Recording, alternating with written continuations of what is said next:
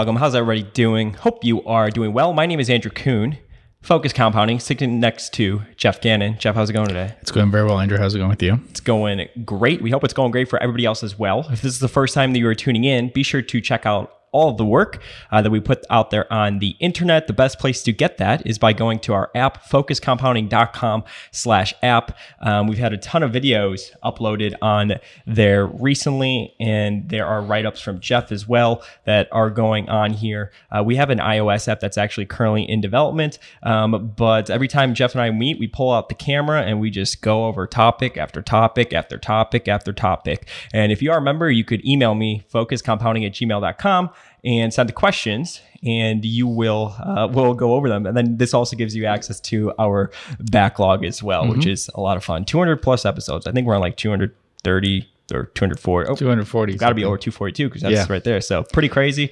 Uh, lots of fun. 795 a month. focuscompound.com slash app. So in today's podcast we're going to be talking about gross margins. And if you follow my twitter at focus compound you know i've been tweeting a lot recently about um, gross margins and unit economics. We actually uploaded on the app today a video about unit economics. Um, but gross margins are something that you know, you wrote a post. I was laughing on the rundown with Vela today because I started talking about an old post that you wrote from 2017. And I was like, oh, it's one of the best write ups that he's ever written. And then I started right. laughing because I was like, every time I refer to a write up, if I remember in my uh-huh. head, you know, years later, I'm always like, oh, it's one of his best write ups he's ever talked about or he's ever written. But I say that about everyone that I bring up in the past. But you did a write up from 2017. Okay. And it was gross profits and learning to move up the income statement. Right. And you were talking talking about if Munger describes EBITDA as bullshit earnings, right. then we should learn to move up the income statement.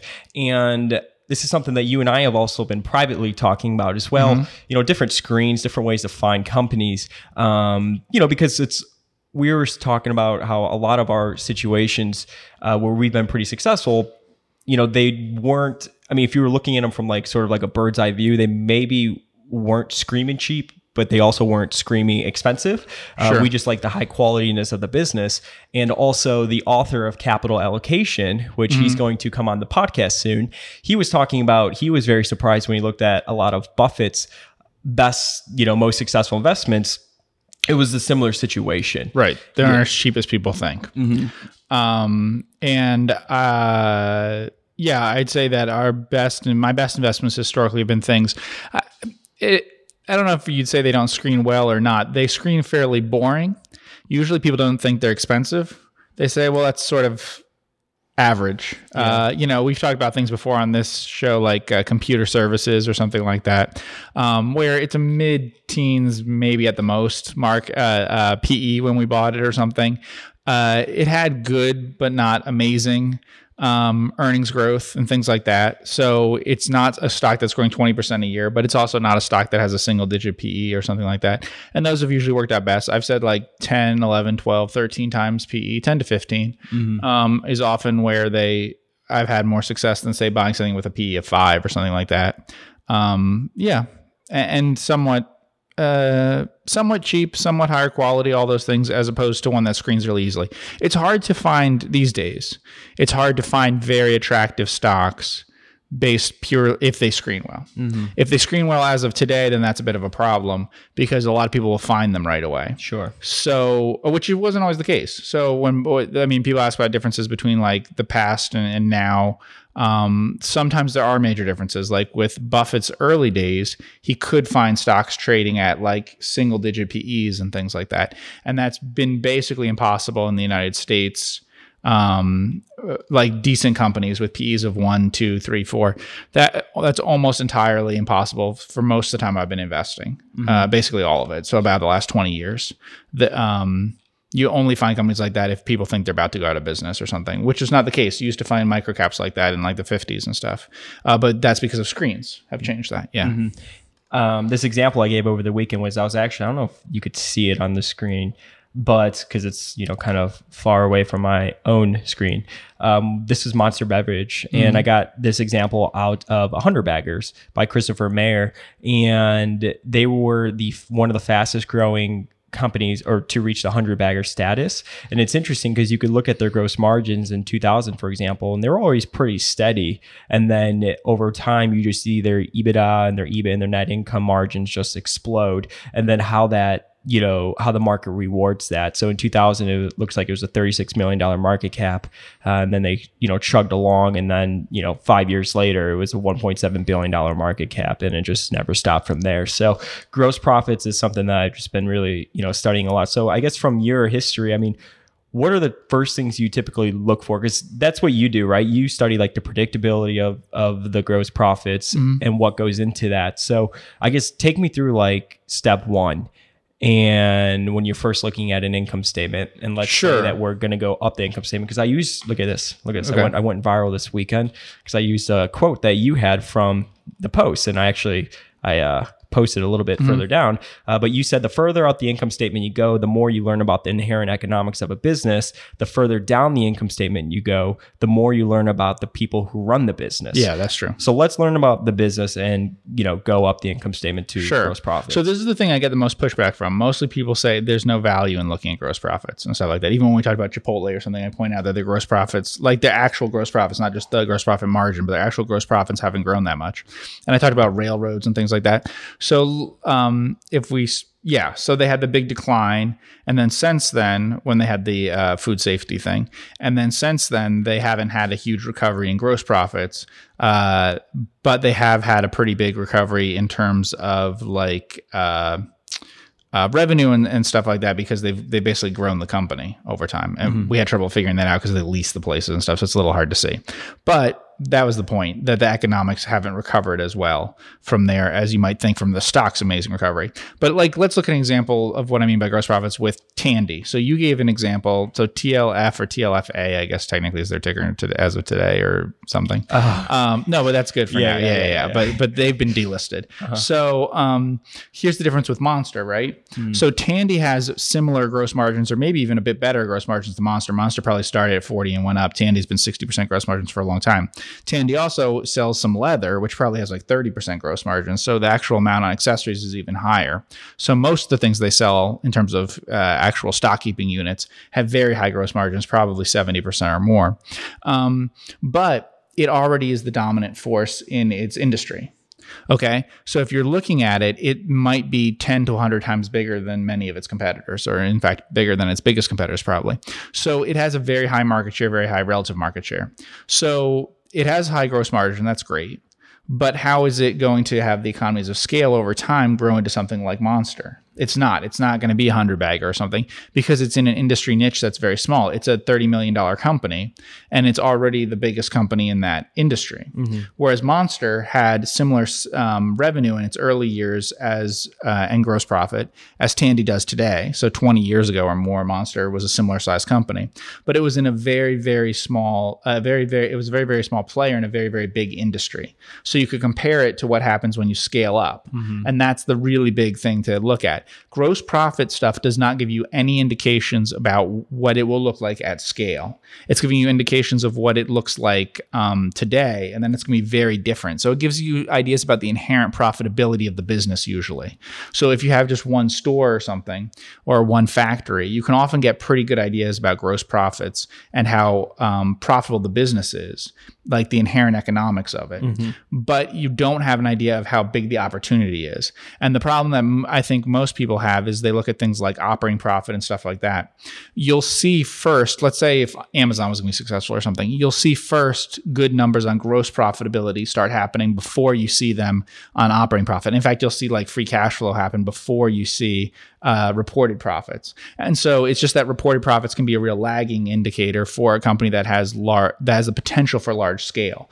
But if a company has poor gross profitability early on, um, then it becomes a real question of whether the model will ever work. We you've heard me before talk about like kind of being skeptical about things like um, well, food delivery, but also especially things like Uber and Lyft and WeWork. And a big reason for that is I wasn't seeing a lot of indications of good unit economics at very small scale, and they were already getting pretty big. So basically, like, does it work on a single transaction? Right, exactly. And so, would it work if you're big in one city or something? And then you could have the argument, well, now I can bring it to 100 uh, other cities. And that makes a lot of sense. So, if you have losses on like the operating line, that that's fine. Um, that you have high expenses for things. Like if the company was saying we have high R&D, we have whatever, but uh, not on the basis that an incremental sale of something isn't bringing in a lot of money. And we can see that if you go to see, look at Celsius, because I think Celsius is a really good indicator yeah. that way of being so similar to um, CELH, right? Monster. One so it ends, billion dollar market cap. Right. Now. It ends the period with revenue about the same as Monster started the period we looked at. Yeah. Uh-huh. Right. So, but what you can see is gross margins already are pretty typical of what a beverage company looks like. And we can even see that with some things we've talked about, like Armanino and uh, um, um, Mama Mancini and those mm-hmm. things, they also seem they already have gross margins that are very similar to what you see um, food companies look like. Mm-hmm. So they're very it's very industry related that way. Yeah, um, so you can see the losses, mm-hmm. right, and you can see the massive dilution that they had too. Or uh, I mean, you can't see it here, but there was massive dilution every year. Um, and those were the two problems that really held back returns.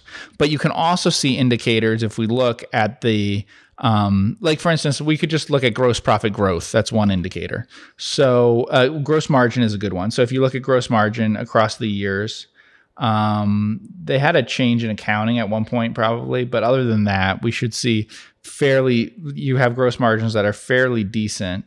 Um, but more importantly, so what are they at? They start the period at uh, forty-seven point eight in two thousand nine and then I'd say the past couple years, the average is like about 40%, right. 41. Okay. But the thing that's really important is so a thing that I would look at is year over year growth in gross profit. That's one of the most important ones. Actually, when I read a earnings call or something, one of my first questions is how much did gross profit the line grow? Yeah, it looks like it's growing like it was uh, 59%, 37%, 49%, massively growing. Yeah. And now it does matter how much capital they tie up too, which I'm sure you can find in things like um, diluted shares. So unfortunately, the number that matters is gross profit per share. This company did dilute sometimes, and that's why it had, it, it didn't. Um, why, while it created a lot of value as a stock, obviously, uh, it didn't grow as much as its sales grew until very recently, when it is more like self financing and finally turning a profit, basically. Um, but the reason why I care about how much gross profit grew is that growing revenue is not really uh, growing revenue is pretty easy to do if it doesn't have to be profitable. Mm. So a big hint that it's not profitable is if revenue went up and gross profit didn't go up, that's a problem. Um, yeah, you could cut your prices. You right. Could mm-hmm. you could make sales that aren't ever going to be profitable. I mean, that's one of the problems with like tech companies when they value them, new tech companies and things, um, uh, based on multiples of revenue well, if they know they're being valued on multiples of revenue, they could have some pretty low quality revenue in there. So I was trying to remember today when Vetle and I were sort of down this path a little bit. We kind of went down a rabbit hole, but I was mm-hmm. saying that you said what was it, fifty percent? You think of like the overall return comes from the industry itself, right? Is that what you said? Yeah. So getting back to your, you know, Tandy comparing Tandy to a Celsius and the difference there mm-hmm. is in um, the industry, it's just massive. And I guess maybe it's starting. Okay, so the gross profits for Celsius are attractive, right? And it is in an industry where it could potentially scale up massively, as you're seeing right now. Right. But there there are pluses and minuses to this. Okay. So minuses are uh, they'll come after you. A lot of competition. Because what let's put in Monster so you can get an idea. So Celsius has similar economics to how Monster started out. So what that means is a company like Monster could have a competitor from someone like Celsius because they have gross profit of what is that, a couple billion? Yeah. Yeah, a couple billion in gross profit. Billion. And gross profit is kind of a pretty good indicator of how big the profit pool is, you could say. People use things like operating profit and stuff, but it, it, I think it's pretty good to look at gross profit. Not really sales, they don't matter as much. People will say things like, oh, the supermarket industry is huge or whatever. Yeah, but gross profits are lower, so gross profit margins are lower. So, like, if supermarkets were a bigger industry than software, that doesn't necessarily matter if one has gross margins of 80% and one has gross margins of 20%. It's really the gross profits that matter to a company that they could bring in. Um, so it's a few billion. Whereas if we go to Tandy, um, Tandy's will be, let's see, like uh, what is it around 50 million? Yeah, 50 million. And that's probably most of the industry to be honest. So the entire industry of leather crafting has less than a hundred million dollar gross profit opportunity. And that may remind you of um, uh, breeze eastern. So breeze eastern was a similar sized company in many ways to the kinds of companies we're talking uh, like to the tandys and stuff. Actually tandy and um, uh, Celsius aren't as big differences as you might think on revenue and profitability. They have huge differences on market cap now. Um, but it, microcap companies, so Celsius is not a microcap anymore, but by size, it definitely is by its actual business size.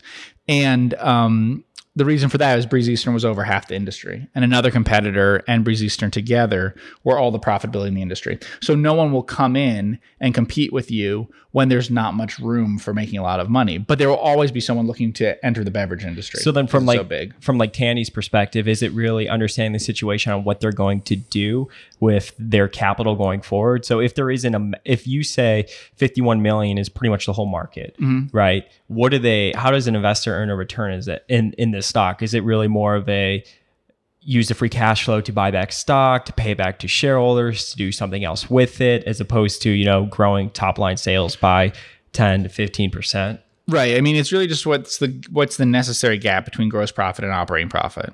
So if you look, um, Tandy as of now is earning basically nothing, but even as of last year was earning um, about one third of what it did previously on the same amount of gross profit and the same amount of sales. So it has added, it has lost sixty five percent or more of its earnings through inefficiencies inside the business. And that's what I meant with like railroads. Um, and that's a big thing with turnarounds. It is much easier to turn around a company where the problem is not gross profits. So if we look at a company where there's so Tandy's uh, gross margins have gotten worse. Now there's an offsetting thing here that gets a little more complicated, but really you want to look at gross profits and inventory together. Um, so if we look, I'll show you three different examples here. Tandy's a fairly stable example. So where did they peak in terms of um, gross profits and uh, operating profit? Let's use so 2013. Yeah, 2013. So gross profit started at what level? Um, from 2009 or A margin, gross profit margin. Uh, the margin was about 60% in 2009, and then 2013 it went to 63%, and it's been declining since then. yeah, how much has been declining though? Uh, well, 2014 was 62.5, 2015 61.9, but then uh, let's see, 2016 62.4, 2017 63.3, and then 2018 was 60.9. There's been no decline really. That's not a pattern of decline. It went up one period in there, dropped one. The your- standard deviation is virtually none. I mean, w- we could look at Chipotle. I mean, it's probably worse. Yeah, it- it record. worse. It hasn't Um, bounced back. You actually, when you wrote about this for Singular Diligence, I think you actually said it's one of the most stable gross margins you've ever seen. Right. Yeah. And it would make sense to use relative standard deviation or, or coefficient variation, the same idea, which is how much has it changed? So if it's changed 2% or 3% on a 60% gross margin, as you can see, there's almost no variation. Yeah. And why that's important is it means that it's more possible for someone to turn around. Let's just look at the balance sheet for a warning here, which is this is much less meaningful if your inventory um, is growing and shouldn't be. So you want to look at two things: gross margin and inventory Okay. the way that a company can inventory relative to cost of goods sold and, and stuff like that, but we'll we can eyeball that. But um, the way that a company can generally achieve a higher gross margin is by slowing its inventory turns. Okay, so let's say I want to, I need to clear out my inventory. There's a few reasons why you might want to do that. Cyclically, you might want to do it because you're cyclical, and um, the other reason you might want to do it is like fashion risk or perishable things and stuff. You just have to get rid of it. If you're slow getting rid of it, you can achieve a higher margin. It's almost always true that the relationship is the faster you turn your inventory, the worse your margin is going to be. And the slower you turn your inventory, the better your margin is going to be. Why is that? I could understand the slow. Maybe you're not Okay. discounting it, pricing. Yeah, here's an example. Let's say I run a website. Okay. I decide I will stock every item you could ever want in the world. Well, I'm going to make every sale. My gross margin is going to be wonderful because you will Google anything and I'll have it. But that means I have to physically keep it in stock. I mean, that's a big issue with like if I buy things from Amazon stuff. What's the biggest issue I don't get it from Amazon? The number one issue is it'll take too long to send it to me. Uh-huh. Not because their delivery is too long, but because no one on Amazon or Amazon Marketplace is stocking it. So I go somewhere else to buy it. So that's always their biggest factor. They offer the lowest price, but I don't care. I ignore them because I don't want to wait a month for that book. Right. So the biggest issue is a stock out. Sure. Right. So when you are in certain industries like spare parts and things, you might have to hold thou- hundreds of thousands of items in which you can have high gross margins. People wonder like how does Grainger or something like that have a high gross margin when they're selling you a light bulb or whatever? Well, it's because they can actually get it to you in a couple days or something and Amazon can't. And most places can't because they won't carry every version of what you need. The same as like why does AutoZone have such high uh, gross margins?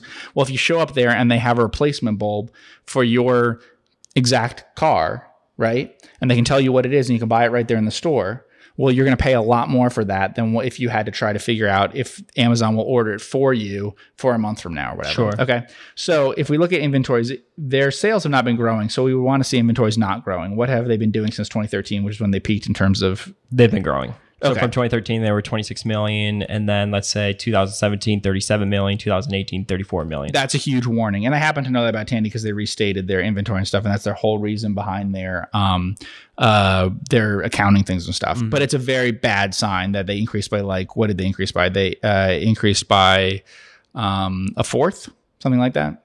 Like 25% for no increase in sales. So that means their turns got worse and stuff. Their incentives previously, I think they've changed them, uh, were tied to EBIT, which actually gives no incentive for managers to worry about how much inventory they're keeping in the stores. So with retailers, this is a huge issue. Always focus on inventory. But now let's look at um, how about we look at Buckle? So Buckle is another example. Was it BK? Yeah. Of let's say, so what's Buckle's chances of turning around versus Tandy, right? Well, let's look at gross margin. So they peaked probably similar year as Tandy, maybe a little bit. 2015, when did they peak? Uh, in terms of let's use gross profit or operating profit. Let's use operating profit. That's what most Yeah, I mean, even use. gross profit, it was like 2013, 2014. Yeah, 2015. So one thing is they've held up very well.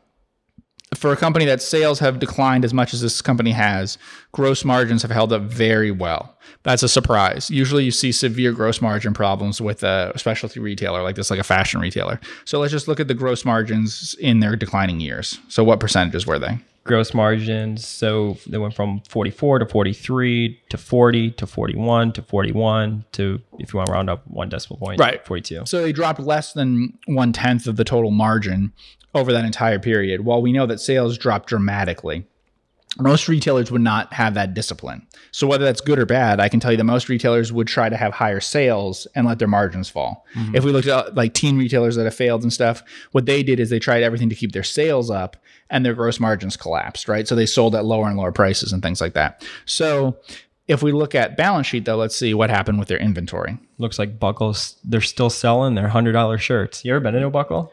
Uh, yeah, we talked about this. I went It's to. I, I wouldn't go in a buckle because they're don't want them high touch salespeople. Yeah. so they start trying to sell me stuff. Actually, the company that I get all of my pants from um, was recently bought out of bankruptcy. What company? Uh, it's Lucky. Oh, that's what that's where I get my bets. Yeah, it's There all of mine are I didn't know they were in bankruptcy. Yep. There you go. And they were bought for like a hundred something million. Interesting. Yeah. Same company that bought Brooks Brothers bought them. Got it. Yeah. So inventory. Yeah. So it's been, I mean, if you want to go to 2014 when everything started to decline, Right. or 2015 when it, it did go up a little bit uh, from 124 million to 150 million. And then in 2017 on, it went from 126 million down to 121 million. Okay, but I'm going to show you how you can do this. So if you see the inventories are basically stable from about 2014 to 2020, they haven't moved much. No, they have not moved much. Yeah. So there's been very little change. So now let's go to the income statement. Let's see if we can find cost of goods sold. Okay. So cost of goods sold. So if inventory isn't dropping, you should see cost of goods sold also not dropping. But if cost of goods sold is dropping, then that means inventory relative to cost of goods sold has been increasing. And you can calculate this in Excel and stuff. And I always do this when looking at company. But what that means and why you use cost of goods sold instead of revenue is that if takes out the fact that you might be marking things up, but it's your turns. Okay. And so if we look at a company that has really high turns on this, let's go to like Village, V L G E A. So I can show you one that has very high turns. So inventory turns, if you look at the income statement, you'll see cost of goods sold, right? Yeah. So cost of goods sold, it says is like 1.2 uh, billion recently. What does it say at the far right? Uh, yeah, trailing 12 Okay. months. Then look at balance sheet. All right. So what you'd expect is if it's slow, you'll see a very big number for inventories. And if it's not slow, then you'll see a small number. So uh, what's the inventory show as? A, 39 million. Okay. So what you would then do there is you would say, okay, well, if their inventory is only that much, then you can divide their inventory into their their total cost of goods sold that they had and get an idea for how quickly they're turning over their inventory. So as you saw with the buckle example, um, the inventory takes a very long time to turn. Mm-hmm. So, like, let's use Buckle as the example again, and using cost of goods sold, we'll see how close they are to each other. Cost of goods sold, uh, we can round it. What is that, like five hundred million Yeah, or something? 500 okay, million, then the balance sheet, inventories. Okay, 121 million. Okay, so four or five times, uh, they're turning the inventory four times a year or so. So about seasonally, right? Mm-hmm. Whereas on the other hand, when we gave the example of um, of uh, Village, yeah. they're they're turning about thirty times a year. Mm-hmm. So that's less than once every two weeks. They're turning it on average. Um, now, of course, they're totally different things. Like you might be turning eggs and milk very Yeah, quickly, sure. and other things not. Perishable, yeah. But no matter what, it's very, very high turns, which allows you to have stable margins that way. So the stable margins things, if you look at Village again, um, this is an example. If you look at the income statement, of what I would say is more of a not necessarily competitive problem. So competitive problems usually show up in gross margin. Operational problems, VLGEA. Um, operational problems usually show up lower down the balance sheet, uh, the income statement. So if we look at just the income statement, or we could look at the key ratio, the overview. Yeah, yeah, the overview is fine. Yeah. So if you look, the gross margin shouldn't have shifted that much. It's around 27%. It should have stayed very, very stable. Okay. Now, generally, you'll either have to hold more inventory, so your inventory will get pushed up, or your gross margin will be affected if you have competition issues. If a company claims that it's competition reasons for it, I wouldn't buy it if their gross margin isn't moving and their inventories aren't moving. It's actually probably an internal corporate issue about poor execution and stuff if things further down are having problems. So if your operating margin like here is having problems. Now, to be fair, of course, it could be their rent or something. And this is what you were talking about to take it back a little bit about um, turnarounds. You, if you're going to invest in turnaround, you want to make sure their gross margins are okay because if it's below that, then maybe it's something to do at the corporate level or like with you know, Personally, I can't stuff like evaluate a turnaround that's based on improving your competitive position. Yeah. Mhm. I would say it's very risky. So if someone says bet on a turnaround at you know Sears or whatever, well, if it's because they're they're um, com- competitively was worsening, that's very different than betting on a turnaround for something like I was saying with. Um, uh, you know, like like say Village as an example. So Village gross margin, how close has it been to twenty seven percent for the last ten years? It's like every year, pretty much. Right. So that gives no indication that's a competition problem. And even though people might believe that and talk about it that way, that just wouldn't be the case. You wouldn't have margins that stable. You can divide the variation in the gross margin by the gross margin itself and see that there's almost nothing that's stable. So if they're having issues like that, we could go and look at Costco and say, well, Costco must be having the same competitive issues or something, you know? Um, because we look at their gross margins, they should be very stable, but not all that differently stable than than Village. in fact, like I think there's well, there in terms of the percentage, Yeah, it is, mm-hmm. but actually, Like the coefficient. but variation. actually, villages are twice as high. So if anything, Co- Costco's have varied more. They show more indication of competition. So I don't buy it. But if we go to Village, what's the difference? Villages had problems growing. And so maybe it's had problems where it hasn't grown its sales each year organically and stuff as much as its rent might be growing. It hasn't it has been raising maybe its executive salaries too quickly, things like that. So because it hasn't had an ability to grow much, if you look, the long-term chart for them is 3% average revenue growth over the years, right? Mm-hmm. Whereas you're not seeing that at Costco. So maybe it- we'd have to check. But if executive salaries are growing more than 3%, if IT costs are growing more than 3%, if rent and things like that are growing more than 3%, then we could see issues with the operating margin. So if you look, their, see their their earnings per share decline. hasn't increased for 10 years, Yeah. even though their gross margin has been fine. And so you shouldn't see a decline in that. But something is going on at Village that's a problem. Okay. So is it SG&A, for example? yeah, it's gone up. Right. So has it? Let's see. It's basically double. That's seven percent a year. If that's true, is that doubling? No, no, it's not doubling. No. It's gone from 281 million in It's been 2010 5% or to about 400 million. yeah, but it explains the difference basically. And then we have to look at why that is. But a lot of times people focus in on like the competitive issue, and that really can't be it. Village hasn't been able to grow, so it hasn't been able to open and acquire new things. I agree with that 100%. But if someone tells me this is a competitive thing, I, would say no, it's not a competitive thing because if you look, their each store is doing similar amounts of gross profit as it was before. Yeah. Yeah, um, their margins are the same as they were before. If you had serious competition problems, gross margins should look like they do at Buckle. That's a company that actually is facing competitive problems with their product not selling as well in the marketplace. That's not what was happening there. Let's see, we pull that up again for people to see on YouTube. Yeah, it's gone from, let's see, about 44% down to 42, but at one point it was in the fours, Yeah. 40s. So we could put in like a just put in like a restaurant or something. So put in um Well, you Potbelly, Zoe's Kitchen, Cheesecake, any of those kinds of ones. Pot belly. Okay. Uh, not prosperity. Uh, is Potbelly still Zoe's Kitchen was taken private? Pot Potbelly still public? yeah, what, it's like PVP. What is it? Oh yeah, it is. Potbelly. There it is. There. Potbelly's corporation. There we go. Okay. Oh, Is that it? Let's see. Nope. Nope. That. No, oh, that's the. Australian one. Okay. $110 million market cap. All right. Ticker PBPB. Okay. So let's look at its gross margin. Okay. So when did its gross margin peak? It peaked in 2011 at uh, 22%. Okay. So that's a bit of a problem. Now let's just read the numbers going right.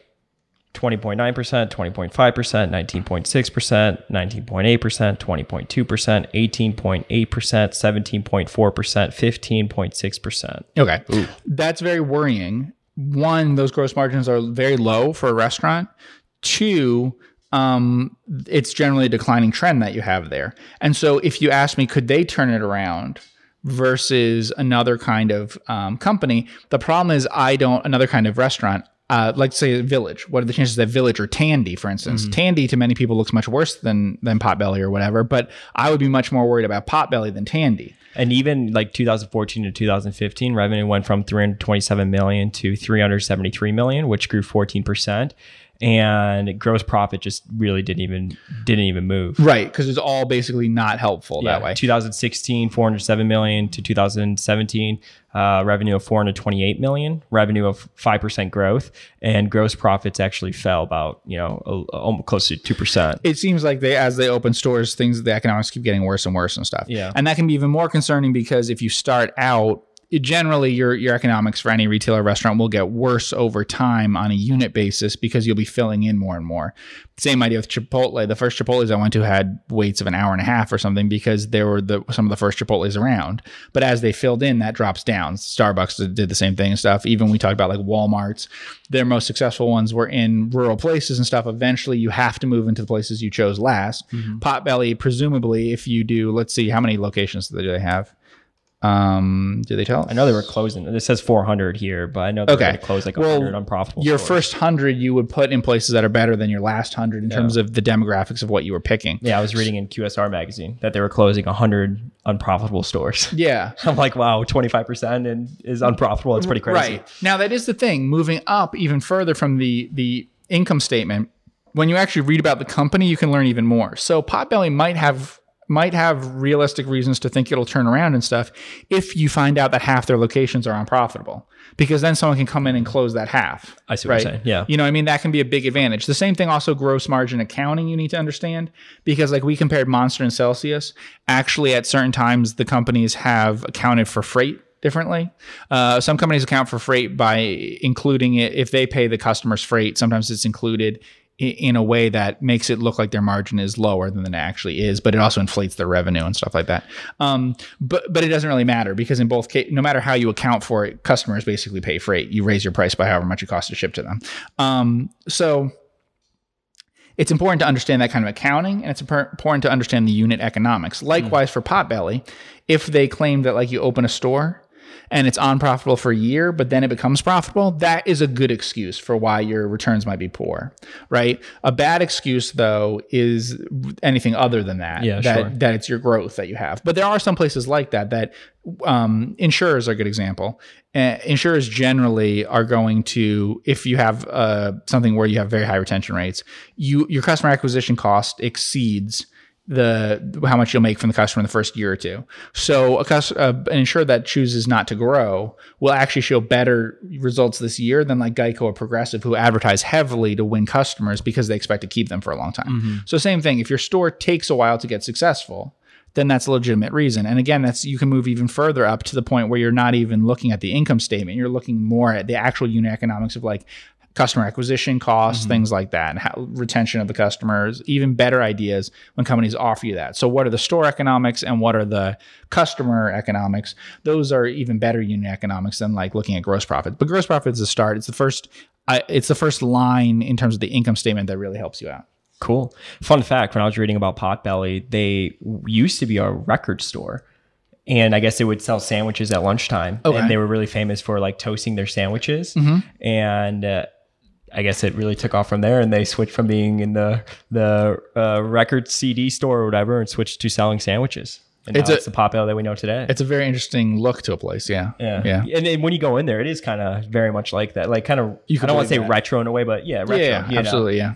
Very cool. So cool. I want to thank everybody so much for tuning in with Geoff and I on the Focus Compounding Podcast. We are using QuickFS um, uh, right now and throughout this uh, podcast. So if you want to sign up for this, Geoff and I use it every single day. Somebody tweeted at me. They're like, "How are you pulling all these uh, numbers for the for the pictures of the Excel?" I'm like. I'd like to say I just spent, you know, an hour building this model myself, but I click a button, two seconds later, populates it, and it's fantastic. So if you do sign up for it, make sure you tell them that you came from Focus Compounding. I want to thank everybody so much for tuning in, and we will see you in the next podcast.